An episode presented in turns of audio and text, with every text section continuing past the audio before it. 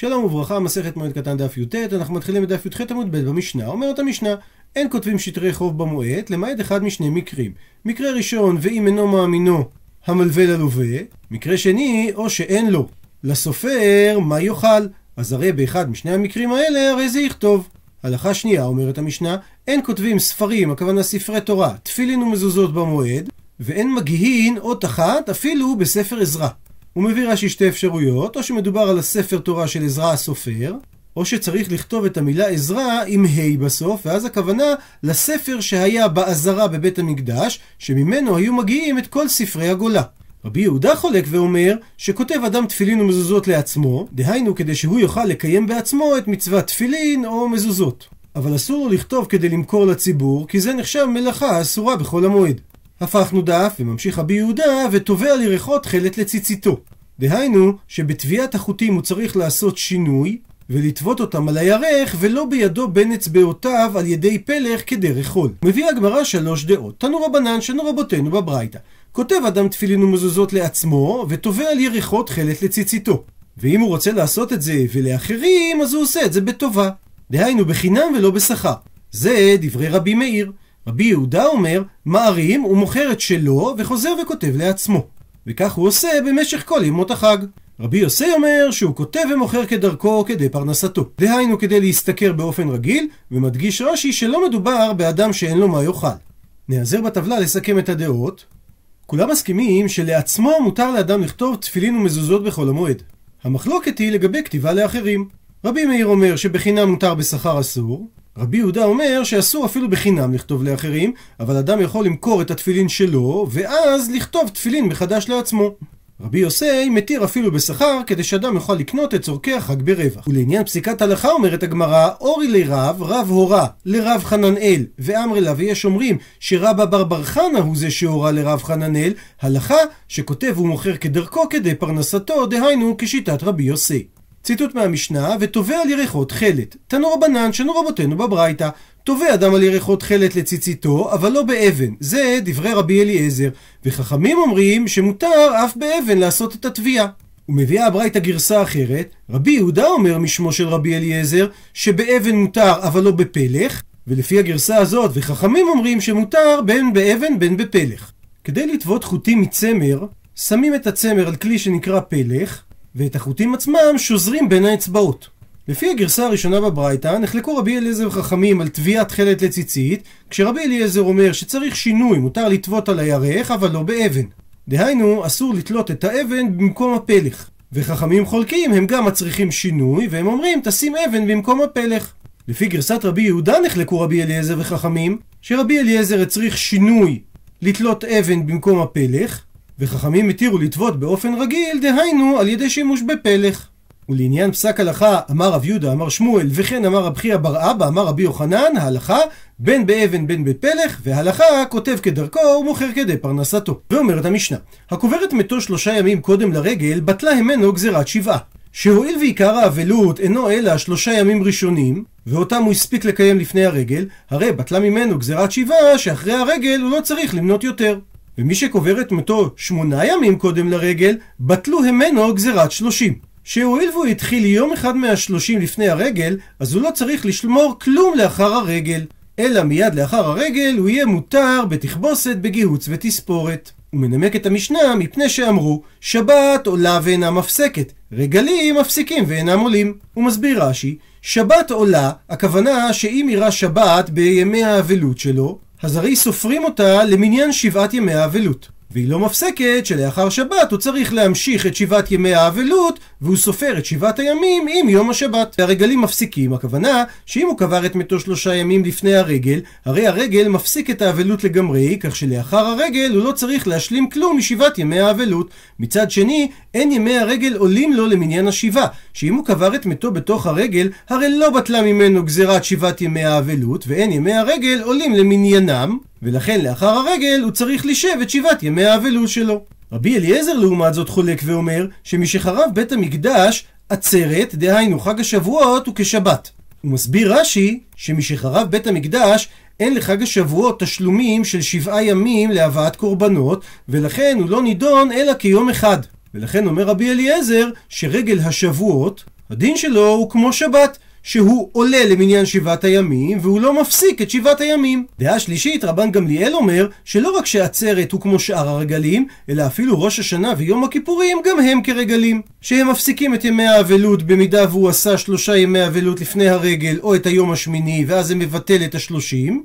ואם לא כך, הרי הם אינם עולים למניין ימי האבלות. דעה רביעית וחכמים אומרים, לא כדברי זה ולא כדברי זה, אלא עצרת כרגלים, ראש השנה ויום הכיפורים כשבת. שדין עצרת כשאר הרגלים גם אחרי חורבן בית המקדש, וראש השנה ויום הכיפורים שהם יום אחד, אז הדין שלהם הוא כמו שבת. ואומרת הגמרא על המקרה שאמרה המשנה, שהקוברת מתו שמונה ימים קודם הרגל, שבטלו ממנו גזירת שלושים, אמר רב, גזירת בטלו, ימים לא בטלו, וכן אמר רב הונא, גזירת בטלו, ימים לא בטלו. שימי הרגל ביטלו את גזירת השלושים, אבל את ימי השלושים עצמם הם לא ביטלו. שיש בחינה מסוימת שעדיין הימים האלה תלויים ועומדים כמו שתפרט הגמרא. ורב ששת לעומת זאת חולק ואמר שאפילו ימים נמי בטלו. כלומר, אחרי הרגל אין שום בחינה של אבלות. ועל דברי רב ורב הונא שאמרו שגזירת בטלו ימים לא בטלו, שואלת הגמרא, מה איתה מה ימים לא בטלו? הוא מדגיש רש"י שמה טעם כאן שונה מהשאלה הזאת בדרך כלל, שבדרך כלל הכוונה מה מקור הטעם, וכאן השאלה, כלומר, באיזה עניין לא בטלו הימים. ועונה על כך הגמרא, שאם לא גילח ערב הרגל, אסור לגלח אחר הרגל. שכיוון שביטלו את גזירת השלושים לפני הרגל, הרי הוא היה צריך להתגלח ערב הרגל, אבל הוא לא התגלח ערב הרגל, אז כנסו אותו חכמים שיהיה אסור לגלח אחר הרגל למשך כל שלושים היום. הפכנו דף, ומביאה הגמרא סייעת על הדבר, והתניא, שהרי שנינו בברייתא, הקוברת מתו שלושה ימים קודם לרגל, בטלה המנו גזירת שבעה, ומי שקוברת מתו שמונה ימים קודם לרגל, בטלה המנו גזירת שלושים. וממילא הוא מגלח ערב הרגל. אם לא גילח ערב הרגל, אסור לגלח אחר הרגל. עד לכאן דעתו של תנא קמא, והיא סייעתא לדעות של רב ורב הונא.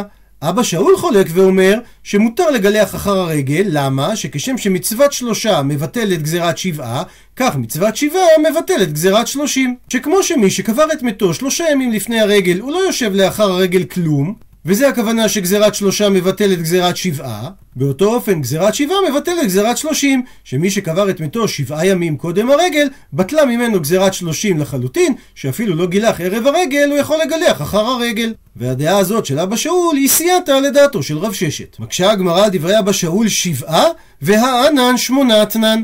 הרי שנינו במשנה, שמי שקבר את מתו שמונה ימים לפני הרגל, זה מבטל את גזירת שלושים. אז איך אבא שאול אומר שמי שקבר את מתו שבעה ימים לפני הרגל זה מבטל את גזירת שלושים?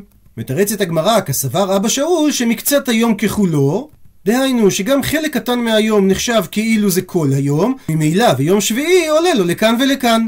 דהיינו שמקצת היום השביעי כבר מסיים את שבעת ימי האבלות, ומיד מתחילים דיני השלושים. ומביאה הגמרא פסיקת הלכה, אמר רב חיסדא אמר רבינה בר שילה שני דברים. דבר ראשון, הלכה כאבא שאול, גם לעניין מקצת היום ככולו, וגם לעניין שיום שביעי עולה לו לכאן ולכאן. ודבר שני, ומודים חכמים לאבא שאול, כשחל שמיני שלו להיות בשבת ערב הרגל, שמותר לגלח בערב שבת. שאפילו שחכמים סוברים שמותר לגלח רק ביום השמיני, הרי במקרה שכאשר היום השמיני חל להיות בשבת שזה ערב הרגל, וממילא הוא לא יכול לגלח ביום השבת, מודים חכמים לאבא שאול, שבמקרה כזה מותר לו לגלח בערב שבת, דהיינו ביום השביעי. שואלת הגמרא, כמן אז לה, כשיטת מי הולך? הדאמר רב עמרם אמר רב, שאבל, כיוון שעמדו מנחמים מאצלו, מותר ברחיצה, והכוונה שהלכו המנחמים ולא הגיעו יותר מנחמים ביום השביעי לאבלות. עונה הגמרא כמן, כשיטת מי? כאבא שאול, שכיוון שמקצת היום ככולו, הרי כשהלכו המנחמים נגמרה האבלות. ומביאה עכשיו הגמרא מחלוקת המוראים, מהם גבולות הגזרה במחלוקת של אבא שאול וחכמים. אמר אביי, הלכה כאבא שאול ביום שבעה, ומודים חכמים לאבא שאול ביום שלושים, דאמרינן מקצת היום ככולו. רבא אמר שהלכה כאבא שאול ביום שלושים, ואין הלכה כאבא שאול ביום שבעה, ונהר דאי אמרי שהלכה כאבא שאול בזו ובזו. והסיבה לדבר, דאמר שמואל, הלכה כדברי המקל באבל. ונסכם את הדברים בטבלה הבאה. אביי אומר שלגבי היום השלושים לא נחלקו אבא שאול וחכמים כי כולם סוברים שמקצת היום ככולו. מה שאין כן לגבי היום השביעי של האבלות, הלכה כאבא שאול ולא כחכמים שמקצת היום ככולו ולא שצריך יום שלם.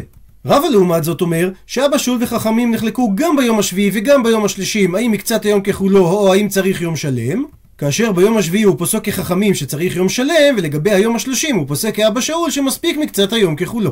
חכמי נהרדעה מסכימים עם רבא שאבא שאול וחכמים נחלקו גם ביום השביעי וגם ביום השלושים. האם אומרים מקצת היום ככולו או שצריך יום שלם? אבל הם חולקים על רבא שתמיד פוסקים שמקצת היום ככולו כי כך אמר שמואל שהלכה כדברי המקל בדיני אבלות ושואלת הגמרא שלושים יום מנהלן מה המקור שדיני אבלות חלים שלושים יום לאחר הגבורה?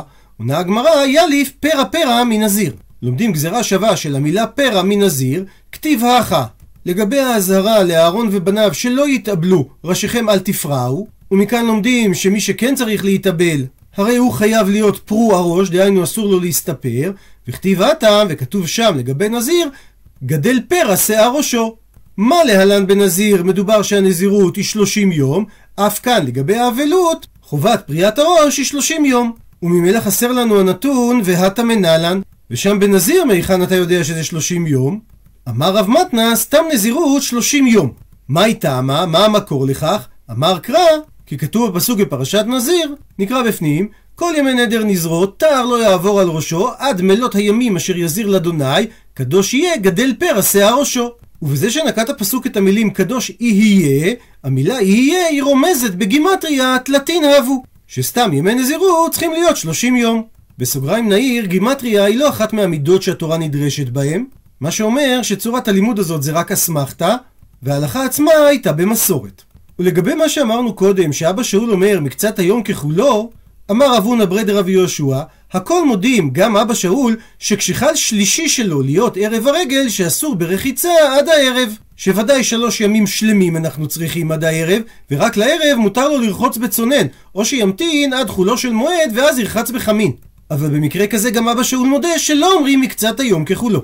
וסייעתא להלכה הזאת, אמר רב נחמיה ברי דרב יהושע, אשכחיתנו מצאתי לרב פפי ורב פפא, דיאטבי וכאמרי, שהם יושבים ואומרים שהלכה כרב הונא ברי דרב יהושע.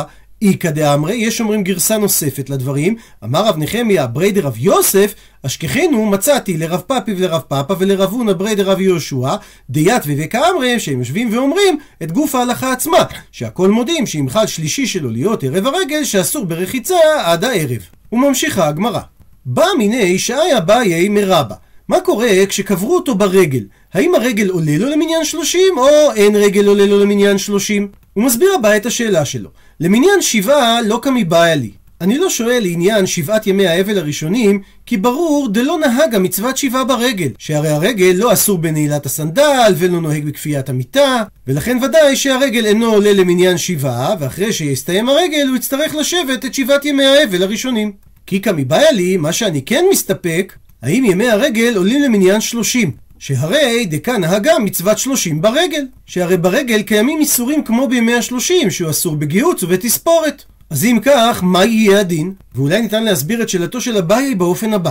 האם 30 ימי האבלות חייבים להתחיל בשבעה ימי אבלות עם דרגת חומרה גדולה יותר?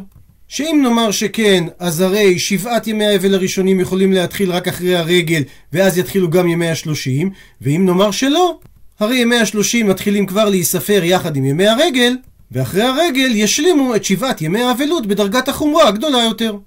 אמר לי, עונה לו על כך רבה, אינו עולה. דהיינו, ימי השלושים חייבים להתחיל רק אחרי הרגל, כאשר הוא מתחיל את שבעת ימי האבלות בדרגה החמורה יותר. עד לכאן דף י"ט.